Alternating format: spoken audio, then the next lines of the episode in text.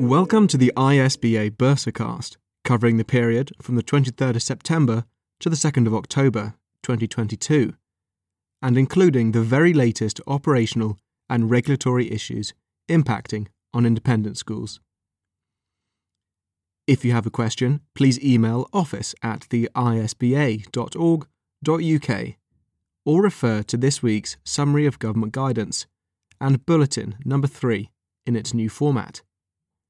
Both of these are available in the ISBA reference library. Firstly, a few highlights from the Chancellor's mini budget or his new growth plan, targeting cancelling corporation tax rises and keeping to 19%, cutting the basic rate of income tax to 19% in April 2023, one year earlier than planned, with 31 million people getting on average 170 more pounds per year, cutting stamp duty for all and removing 200,000 homebuyers every year from paying stamp duty altogether. One year transitional period for relief at source pension schemes to permit them to continue to claim tax relief at 20%. The 1.25% national insurance increase introduced in April 2022 is to be reversed from the 6th of November 2022, and the health and social care levy, due to be introduced in April 2023 will be cancelled. The Charity Tax Group interestingly states that charities may continue to claim gift aid at 25p for every £1 of eligible donation made between the 6th of April 2023 and the 5th of April 2027.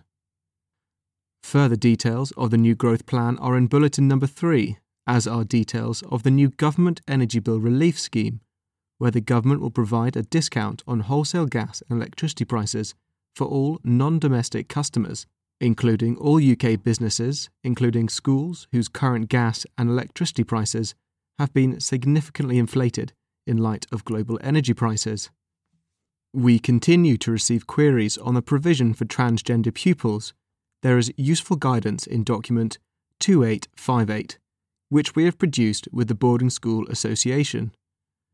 Please note that there are changes to the right to work checks from the 1st of October 2022. These were adjusted to support schools during COVID and allowed photographs or scanned copies of identification documents to be checked. These adjusted checks will now end on the 30th of September 2022, meaning that from the 1st of October, employers must conduct right to work checks in one of three ways an online check, a manual check, or using an identity service provider that offers identity document validation. And now to our top three advice and guidance questions and answers for this week. The first question, following the Harpur Trust versus Brazel judgment, is whether an individual can expect a payment of compound interest on back pay. In short, the answer is there is no requirement for a school to pay interest in the event a decision is taken to voluntarily make a back payment. Further details are in Bulletin Number 3.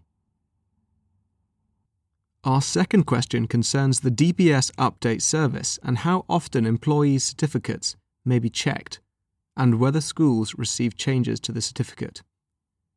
In answer, schools won't receive an automatic update to changes to a certificate, and there is no mandate or regulation to repeat periodic checks unless there is a safeguarding issue or a concern comes to light. However, ISBA recommends best practice is to check DBS certificates every three years. And our third question is whether the ISBA has a template pay policy. In answer, the recently revised Model Staff Handbook has a template pay policy in document 214. And now we've come to ISBA's top tip of the week. And this week it is that our updated template recruitment policy is in document 57. And please may I remind you that the ISBA Business Directory is in the reference library and allows schools to search for specialist suppliers across the UK quickly and easily by business type, region, or by location of the supplier. And our webinar program for the next month is entirely free of charge, and the webinars are on Tuesday, the 18th of October, updates on the parent contract update, Tuesday, the 1st of November, on safeguarding updates, focusing on child on child abuse.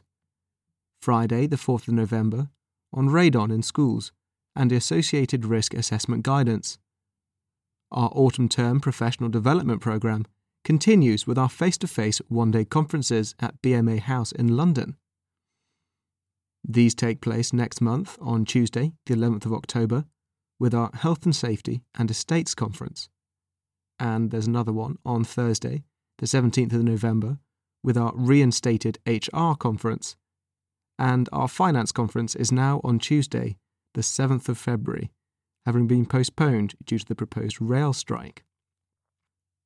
Following our first very successful regional strategy in person day in Cheltenham, the next two will cover the challenges facing independent schools in the coming years. These will take place on Wednesday, the 19th of October, from 10am at Sevenoaks Schools, Pamoja Hall, and Monday, the 5th of December, from 11am at Bradford Grammar School.